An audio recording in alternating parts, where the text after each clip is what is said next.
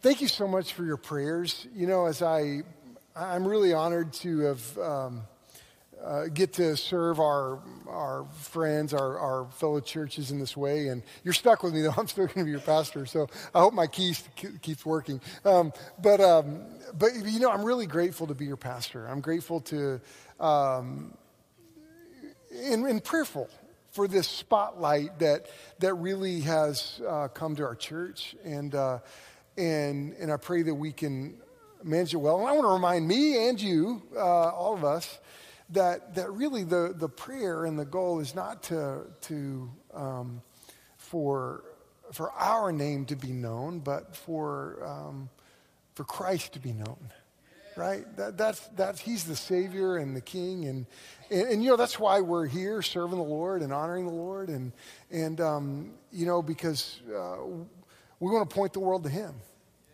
And, and you know, as we, we're going to do that this week. This, this coming week is a huge week in the life of our church because, you know, we're, um, we need some help because it's Thanksgiving this week and we have our, um, our Thanksgiving feed, and Rob Rizzo has just been uh, just busting busting things out. He's, he's got we got a lot of things going on this week. Do you know that this week uh, you could sign up with your family over Thanksgiving and really serve in an incredible way? Like, like um, you can do it online on our website or on our app, uh, or call the church if you, if you need to do that. But, um, but, but this week on our Tulsa campus, we're going to serve over 1,200 meal, meals. Uh, isn't that awesome? Um, but, but that's not it. That's not it. We, we got, we're going to serve 1,200 meals at First Baptist North Tulsa as well. And, and that's, but that ain't it. We need some more help uh, because we're, we're serving 80 meals to homebound uh, out of the mission. And then this is cool. Um, there are 59 college kids at RSU in Claremore that can't go home for Thanksgiving. And so they're just sitting in the dorm. Uh, and we're going to take them meals on Thanksgiving to, to feed those guys. So, isn't that cool? That's cool. Um, and and so that, your, your family would really be rewarded by just jumping in. And there's all kinds of ways to help out in, in, in all kinds of aspects of, of that. So I hope that you check that out um, over the next, uh, over this week, because uh, there's some opportunities. Now, if you're a guest today, we, we normally uh, kind of go through the books, books of the Bible. That's kind of how we, we track around here. And, and, and we're, we're in the, we're, we're almost finished with Nehemiah. We only have one more message next week in, in Nehemiah, and we'll have finished Ezra and Nehemiah, these two really incredible Old Testament books. And, and, and you know, if you have your Bibles, turn with me to Nehemiah chapter 11, uh, because we're, we're going to kind of unpack Nehemiah 11 and 12 today. And so let's just jump right in. If you have your Bibles open there, we have a practice. We stand in honor of God's word. It's a good practice for us. So would you stand with us? Um, and this is just a posture for us that, that honors uh, the word of God. It, the, we have a high view of Scripture around here, meaning that, that God's word is authoritative. So when we read it, uh, not all the time, but usually when we start in, the, in a text, uh, will, we'll stand in honor of God's word as simply a posture that says, God, this is you that has spoken. And so we're going we're going to pay attention to it. Nehemiah chapter 11, we're just going to read together verses 1 and 2, but we'll look at both of these chapters. Verse 1. Now the leaders of the people lived in Jerusalem, and the rest of the people cast lots to bring one out of ten to live in Jerusalem, the holy city, while nine out of ten remained in other towns. And the people blessed all the men who willingly offered to live in Jerusalem. And this is the word of the Lord. Thank you. you may be seated. Now, now we've been in Ezra and Nehemiah since August, and and and what you have in chapters 11 and 12 was the, the moving into the city and the repopulation of, of Jerusalem. Now, th- this is really an important moment in the history of God's people. And so I want to remind us of the history. Um, th- this is a big time. This is an important moment because after the altar was built in Ezra, after the city was rebuilt in Nehemiah, think about this. There, there, that enters the, the, a 400 year period of prophetic silence. And here's, here's what I mean by this that, that after Ezra and Nehemiah, all the prophets died. And there was not another prophet that would come on the scene until John the Baptist was, would be born. Now, it's interesting as you, as you think about this. Ezra focused on the rebuilding of the altar, the temple.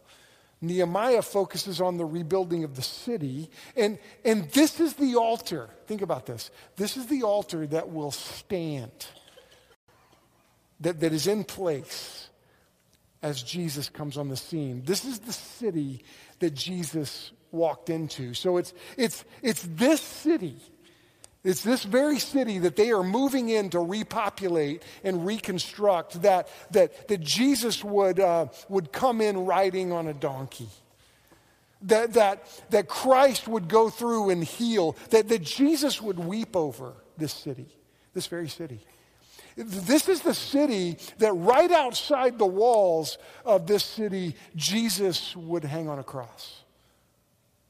It's, it's this city that, that healings would happen. It's this city that, that, that plays such an important role um, in history past and history future that points the world to a Savior. This is the city. This altar that Ezra talks about this is the very same altar that, that on the very moment that Jesus uttered those words, it is finished, as he hung on the cross. It's this altar that the curtain was ripped from top to bottom, making a statement that no longer is there a need for a blood sacrifice because the blood of the Lamb just paid the price for sin. This is the altar. Now, now, no wonder in Ezra 11 and 12, they come and celebrate. This is like a, a massive celebration in Hebrews 11 and 12 of God has moved, and this city that was broken down, this city that was burned, has now been reconstructed. And it's finished. The city is finished. Now, in, in listen, I want you to think about this with me because though Ezra and Nehemiah, they, like, though the prophets spoke about these things, it was, it was difficult for them in the moment to look forward into history, recognizing the significance of that moment. But, but we get the opportunity, we get the privilege of looking backwards. And what you see happening in Ezra and Nehemiah, it's the setting of the messianic stage. Now, here's what I mean by that messianic, the Messiah, right? Uh, and, and this is the stage that will be set for the world to see a Savior. And, and, and, and, you see the providence of God in Ezra and Nehemiah. You know what I mean by providence, right? Providence of God, we've looked at this, that, that, that God is orchestrating the movements of humanity. And the providence of God is on full display in Ezra and Nehemiah. Now, now, here's what we know about the providence of God, and let's think about this how important this concept is. Providence means that God is in control. And, folks, let me tell you something. Today, in 2021, God is on the throne and in control. And God orchestrates human history, God orchestrates the movement of man. And you know what? Just like Ezra and Nehemiah were being used by the Lord to set the stage for the first coming of Christ. The more I look at this, the more I dig into Ezra and Nehemiah, I, you know what I keep thinking about? I keep thinking about the church. Because just like Ezra and Nehemiah and God's people were setting the stage for the first coming of Christ, you know what God's doing in the church? God is using us to set the stage for the second coming of Christ. Let me tell you something, there's going to be a second coming. And I, and I, I, I keep praying about 2021 and what does God have us in here for? Ezra and Nehemiah. I think it's, processing the church. Now, now, Nehemiah 11 and 12, I want you to look at it with me because you can really divide it into three parts, and we're going to do that uh, just quickly here. That in look at I want you to just scan Nehemiah 11 1 through 12 26. Just kind of scan that in your Bible. Because what do you see here? This is like if you if you go through a one-year Bible or or you do a Bible reading, you get to a chapter like this or a section like this and you just skip it, don't you?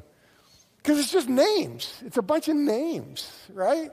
You're like, and, and, most of us, we can't even pronounce them. I'm like, I'm glad my dad named me Chris, right? Uh, because that's easier to pronounce, you know, in my world. Maybe someone later will not think it's easy. But, um, but you know, honestly, um, let, let's, let's lean into this name list, these names.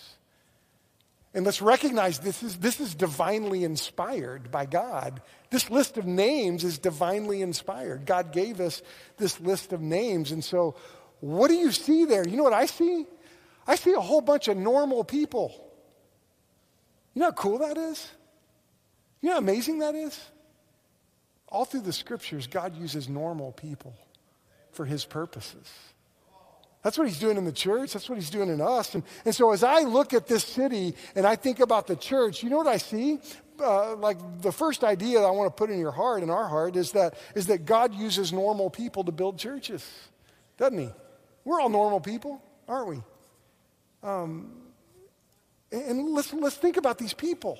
This is a record of, of the, these people in Nehemiah 11 and 12. You know what I think they are? I think it's this, it's this ancient pre Christ likeness. Uh, they're kind of uh, rep, they're, they're following, they're being Christ like here. They don't know they are, but they are. Because, you know, what are they doing? They're leaving what is comfortable and they're going to what is uncomfortable. You know, that's what Jesus did, didn't he? He left heaven and entered human history. And, and Christ suffered for you, like 1 Peter 2 21 says, Christ suffered for you, leaving you an example that you should follow in his steps. That's fun, isn't it? That 1 Peter 2 21 exists for us to wrestle with. But, but, but think about it. We're to follow the example Christ set for us. And, and, and look at uh, verses 1 and 2 in chapter 11. Now, the leaders of the people stayed in Jerusalem. So the leaders were there. And the rest of the people cast lots for one out of ten to come live in Jerusalem, the holy city, while the other nine tenths remained in their towns. Okay, so they're, they're, not everybody's coming into the city here. They're casting lots. They're drawing the short straw, right? Who got the short straw? Oh, you did. Bummer, man. Uh, you know, but but then the people praised all the men. Look who volunteered to live in the city. So they're, they're not just, they are drawing lots, but they, they also volunteered to move into the city. Now, Nehemiah was willing to live there, and think how big that is. Nehemiah was in, he was a cupbearer to the king, right? That's what Nehemiah was. So he's living in the Persian palace. Oh my goodness, that's, that's a wonder, that's one of the wonders of the ancient world. That was, a, that was one of the most magnificent facilities on the planet Earth. Nehemiah willingly moves from the palace of luxury to a city that was burned down and, and not very nice, right? We go to Jerusalem today. I went to Jerusalem and it's pretty cool. It's pretty nice. It wasn't that way here. It was uninhabited. They had just built the walls. It was burned down. And, and, and honestly, let's think about living in Jerusalem at this time. It was dangerous to live in Jerusalem at that time. It was not uh, um, a, a, great place to live. It was not a good neighborhood. Why? Because, you know, remember all the, in Nehemiah and Ezra, people were mad that they were building the city. Let's think about it. The leaders were in the city. That means there's a target on your back if you're in the city. Because what if somebody that wants to destroy some people group, who do they go after? They go after the leaders, don't they? The leaders were in the city. Let's think about the altar that was in the city. Remember all the valuables that were in the city? Ezra talked about all the gold that, that the Persian kings put, that, that they, went, they, they put it back in the altar. um, all the valuables that they traveled with. I mean, there, there was a lot of cash, if you will, a lot of valuables in, this, in, the, in Jerusalem. Okay, if you want to steal something, uh, man, you'd go where the valuables are, right? It was dangerous to live there. Um, then let's think about moving into the city. You're a, you're a, you're a, a, farming society. You're, it's more valuable to be out in your crops, out in the field. If you have to go to the city, you give up your livelihood and you have to go into the city to have another livelihood and, and in a bad neighborhood, right? Think about how difficult this was. We need to feel this. Now, there's a lesson in that. You know what that lesson is?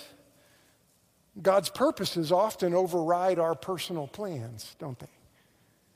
I mean, I mean, a lot of times we have some plans for our life, but, but God's purposes tend to override those. Uh, you know, uh, right now, God's working in our lives. God's purposes override our plans. I, I know people in our church that, that they didn't have Tulsa, Oklahoma on their radar as a place for God to move them and God moved them to Tulsa, Oklahoma. So sometimes we find ourselves where God places us, and it's often a curveball. But, but let's think about God's plan. There's a lesson here. God's plan, and we got to get this God's plan is rarely comfortable, it's rarely safe, it's rarely easy, but it's always the best, right?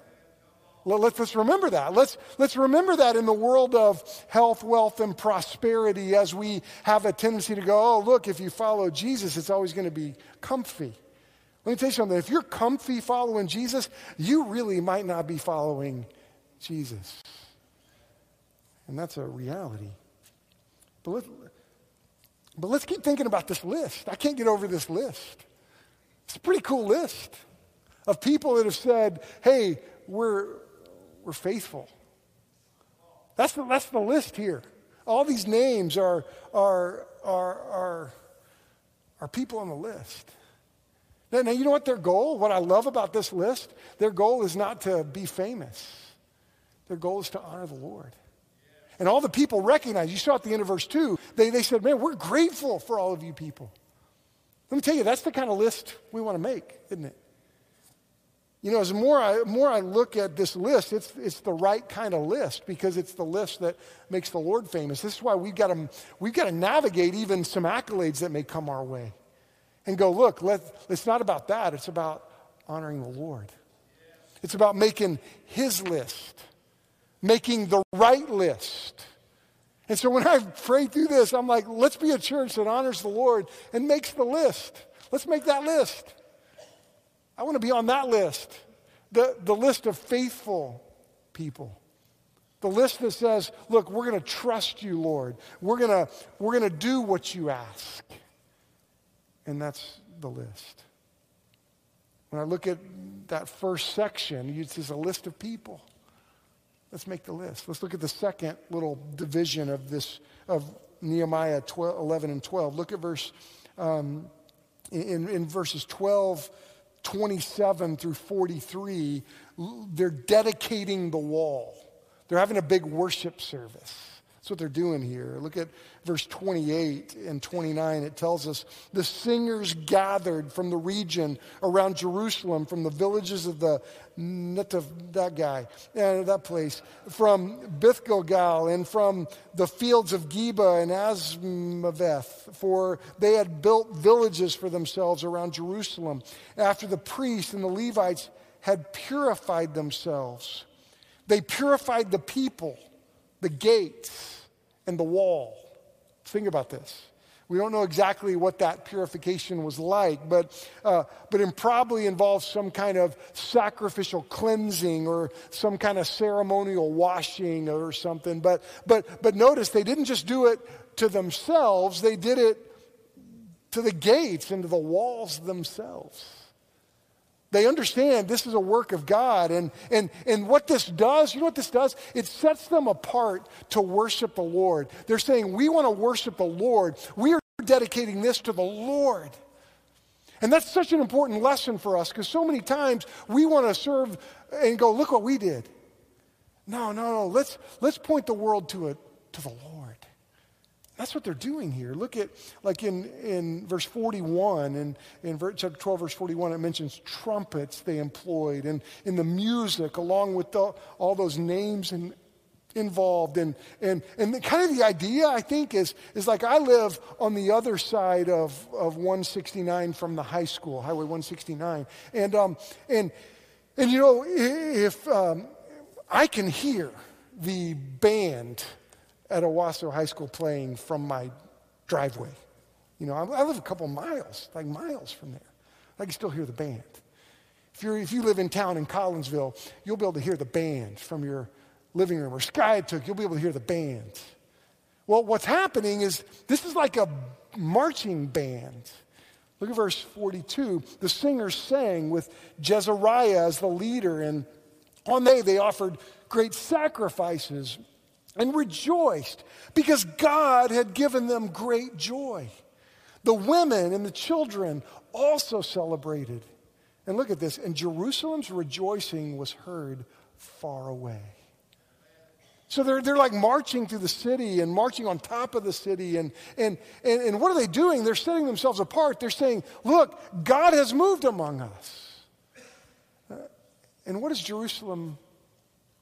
What is Jerusalem all about? Jerusalem proclaims salvation to the world. That's what Jerusalem does. That's why it's such an important city. That's why it needed to be rebuilt, because God wanted the message of salvation to go to the world. You know, that's our church's call. That's why I can't get away from the church here. How, how the church, our job is to proclaim salvation to the world, right? That God has planted us in, in Owasso and Tulsa, and we are, we are both a rural, a suburban, and an urban church. That's who we are. And God has called us to, to proclaim salvation starting here into the world. You know how cool it is that we're next to the port of Catoosa? You know how cool that is? I've learned since I came here that you can get on a boat in China and get off the boat in Catoosa. Are you kidding me? That's crazy to me. And do you know what God's called us to do? That's a beautiful picture of what God's, God's called us to do. Because you can also get on a boat in Catoosa and go to China.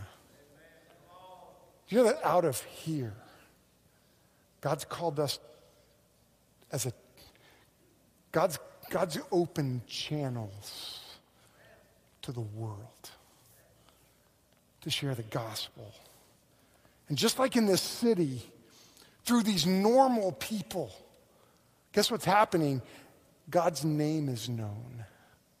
Do you know, through us, through our church, through normal people, God's name is known. Uh, just like this city and this altar, God's word is understood. And they're proclaiming, they're making this moment that, look, we're purifying this because God's word points us to forgiveness, our need of a Savior, our need of, of, of, of dealing with our sin. God's word is understood. And, and you know, you see these leaders, they're walking around the city. Nehemiah is embracing his calling, and, and leaders from this moment on are sent to the world. And think about what happened in Jerusalem. Out of Jerusalem, after Jesus gathered his disciples, and he says, Look, I am sending you where? To the world. Out of Jerusalem. And you know what? Right now, out of churches, leaders are sent. That we are called to be a church full of leaders that take the gospel to the world. And I see this. That's the second part of Nehemiah 11 and 12. But there's a third part. Look at verse chapter 12, verse 44 through 47. On that day, men were appointed over the storerooms, the contributions the first fruits and the tithes, to gather into them the portions required by the law for the priest and for the Levites according to the fields of their towns. For Judah rejoiced over the priests and the Levites who ministered. And they performed the service of their God and the service of purification, as did the singers and the gatekeepers, according to the command of David and his son Solomon. For long ago, in the days of uh, David and Asaph, there were directors of the singers, and there were songs of praise and thanksgiving to God. And all Israel, in the days of Zerubbabel and in the days of Nehemiah, gave the daily portions for the singers and the gatekeepers, and they set apart that which was for the Levites and the Levites set apart that which was for the sons of Aaron. Do you know what that's a description of? Their church budget, kind of, right? They're, they're giving. They're, they're setting apart their tithes. And, and you know what you see here? You see God provides through normal people. That's how God provides. And here you see another beautiful example. One of our one of the things that we're, we're, we're pushing one another towards is financial maturity. That's why in January, we're going to be giving financial peace to every person that goes to our church. The, the financial peace resources from Dave Ramsey. Because we're going to learn how to, how to live financially mature, how, how to give generously, how to save wisely, how to live appropriately. And, and, and you know why this is so important? So many people don't obey God in their finances. And when you obey God in your finances, you know what happens? You put yourself in a position for God to be involved in your finances. You learn to trust the Lord in your finances. And in America, American culture, boy, that's big. Because we don't joke about money very often. And we need to learn to trust. We don't trust the Lord very often in our finances. And we got to learn this. 2 Corinthians 9, 7 and 8.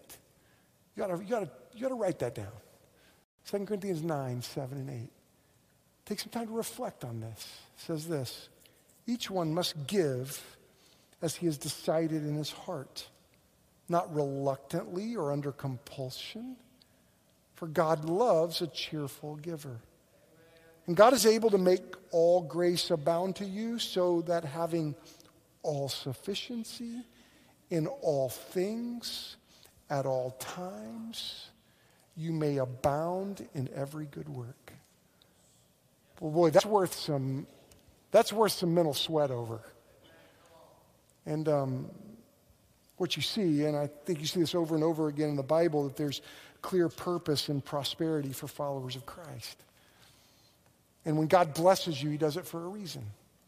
And we ought to trust that and look to that. And part of God's goal in times of prosperity, you know what it is? For us to be others centered. That's why this, uh, this journey at Thanksgiving for us is to, to be other centered. It's good to take meals to people, it's others centered. Ephesians 4:28 says, "Let him that stole steal no more, but rather let him labor, working with his hands the things which is good that he may have, have to give to him that needs." Look, we you know, there, there's incredible joy and generosity that I don't want you to miss, that we're not supposed to miss. So let's recap what we've been today. Um, we see in this in Nehemiah 11 and 12, God uses normal people to build churches. Second thing, the church proclaims salvation to the world. And the third thing, God provides resources through normal people. Now, now you know what I want to do? We have an incredible example of this taking place in our church right now. Tony, come up here. This is Tony Fritz. Some of you may not know Tony. Let me tell you a recap, a little recap of Tony. Tony grew up in Vinita, America. You know where that is? Largest McDonald's in the world. Is that true? I don't know. I don't know if that's true anymore. Used to be.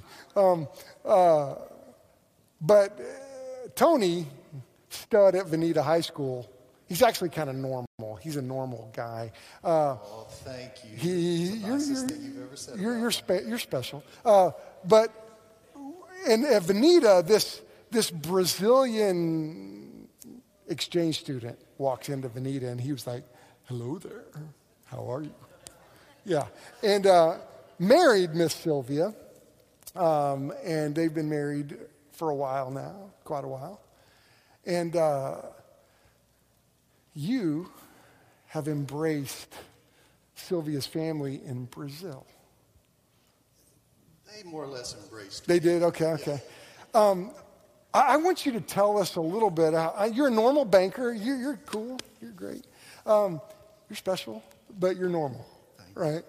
Um, I, I, wanna, I want you to tell us how God has used. I know it's not about you. We've already established that.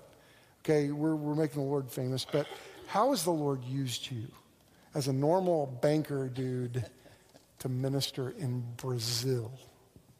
Unpack it, it, It's a crazy story, but uh, Sylvia's family is all in Brazil. Of course, she followed me here, and we live here in Owasso now, have for a long time. But all of Sylvia's family is in Brazil. And Sylvia told me one day, she said, Tony, I'm, I'm really concerned about my family. Let, let's pray that God somehow will find a way for us to witness to my family so that they could become saved. So we began a, a prayer uh, for years on God, please give us an opportunity to witness to Sylvia's family. And if you have family that is unsaved, you know the struggle that may be. Family is the hardest thing to witness to. And if you have a family member that's not saved and, and you don't really like them that much and you witness to them, they won't invite you back, right? So it, is that a strategy? Uh, not really. Okay, I'm just kidding. So we began to pray, and uh, that God would give us an opportunity, and uh, things, you know, just hadn't happened, and until one day the Lord impressed on my heart, because uh, he had been listening to Sylvia's prayer. He doesn't listen to mine that much, but mm-hmm. he'll listen to Sylvia. And the story goes like this Tony, I want you to go there. We, we, had, been, we had been attending a little Baptist church there uh, when we go visit family, real small, maybe 100 feet long, 50 foot wide, maybe 50 members, maybe. Uh, and we'd go there, so we kind of knew the pastor a little bit. Uh, and through the graciousness of our Sunday school, we had provided the poor kids of the area there with volleyballs and basketballs, and I think there's a picture up there, or will be in a minute. Uh, so we, we kind of had that connection. So this, so God is impressing him on, on me. He said, Tony, here's what I want you to do. I want you to go there to the church. I want you to preach. And I also want you to invite all of Sylvia's family that will come. And if you'll share the gospel, hopefully they'll receive Christ as the Savior. And I'm, I'm thinking, really, God, you got to be kidding me, right? I, I became totally defensive for this whole thing. Number one, to go ask the pastor there at that little church to allow some foreigner to come in and preach. Yeah, right, I, might, I might ask you to keep praying about that. I mean, Just imagine somebody doing that to Chris, and Chris is going to call the police probably to have them come get this guy. But so, anyway, while we were there this Christmas time, we went to visit with the pastor and uh, to me, this is going to be the, you know, the first time that, you know, this whole plan gets ixnayed. So we share this plan with the pastor, and the pastor just looks at me and says, Are you sure you're Baptist? well, yeah, yeah. So anyway, I said, so he agreed to this crazy plan. So that Sunday morning service, the noon service, he introduced to us that we were going to preach that night. And because the night service is the big service there.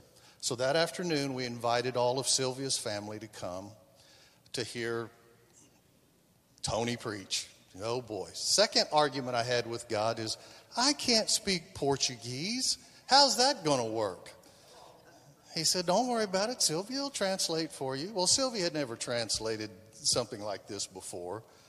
So, all afternoon, I am just. Well, you got to tell her what, what, Sylvia said to you about your jokes, uh, how awesome they were. So I'm going over this, you know, okay, Sylvia, here's my, here's my best 10 minute, you know, sermon because, you know, if I say something then I have to wait, let her translate. So a 10 minute sermon turns into a 20 minute sermon. You might think about that. Yeah, 10 yeah, minute yeah. That's, that's not gonna work for me. Come on, this is your story. Get, get off. Oh, come. Oh. Where was I? Uh, oh, No So, jokes. so Sylvia said, by the way, Tony, don't tell any jokes because number one, I won't translate it, and number two, you're not that funny anyway. So, okay, you know. So, is. So uh, we showed up that night. We, we invited all the church, of course, to come too, and all our family. And so we got there a little early, and I sat down on the front row. And I'm just as nervous as can be that this whole thing's really coming to fruition. And, and I'm still praying to God, you know, God, you got time to, you know, still, you know, not make me go through this. But I'm just sitting there with my face in my hands, just, you know, not even paying attention to what's going on behind me and whether anybody even showed up or not. But any, so the pastor gets up and, and introduces us, and so we come up. It's the first time I had a chance to look at the church. It was packed. I could not believe what I was seeing. And Sylvia's family showed up, most of them, and sat, took up a whole row. And I just, I just couldn't believe it. So, um, so we, we began. Sylvia translated. She did a wonderful job. So at the end of the service, I told them I was going to give an invitation for anyone who wanted to come and accept Christ as their Savior. And so on the first note of the first song of invitation, you know, we all stood up. I invited them to come. The entire row of Sylvia's family uh, almost tripped over each other coming down to accept Christ as their Savior. It was amazing. And um, there, there were others that came also, but, but I, I, I hesitate always telling this story because it's not about me. This is about an awesome God that some ordinary guy just, even though I fought it, I, I went with it, but I, God gave me a front row seat to how awesome He really is. And it was just amazing. And we're going back again this year. We haven't been a couple of years because of COVID and other issues, but uh, the pastor has asked us to preach again. And so I, I ask for your prayers and to send us off from my church to, to share the gospel again. So, hallelujah. That's awesome.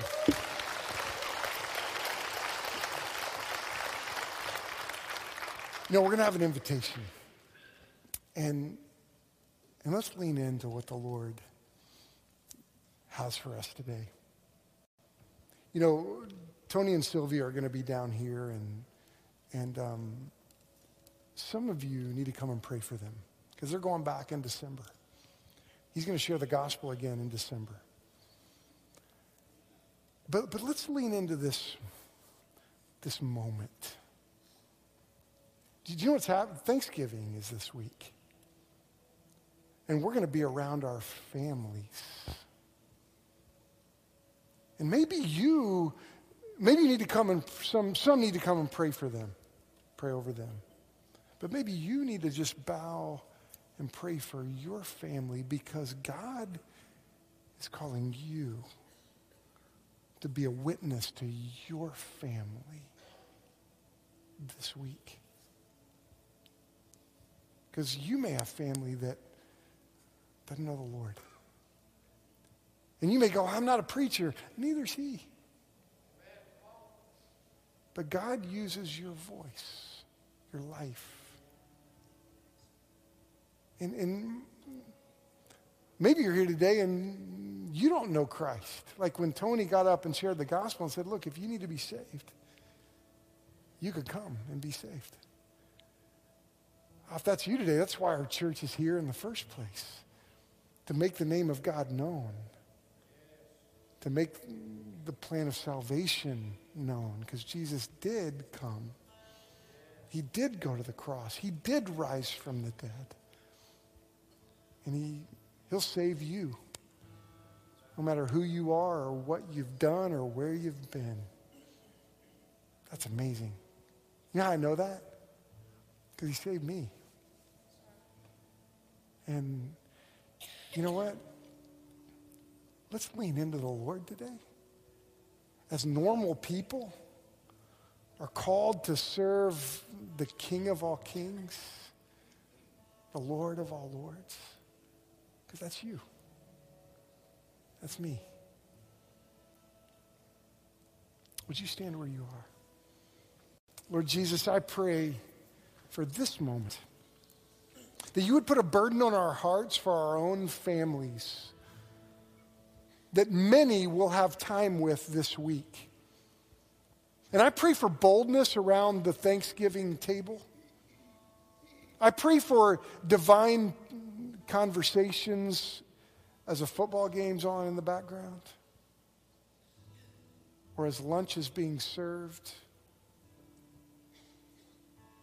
I pray that there wouldn't be needless conflict, but just that your spirit would move in us and the lives of our family members. I thank you for letting us see Tony and Sylvia today in their Sunday school class as they join together to give and to bless and to be used by you. So, Lord, would you just move us right now through Nehemiah 11 and 12? And would you use us this week in our families and among our friends? In Jesus' name, move us now. We pray. Amen.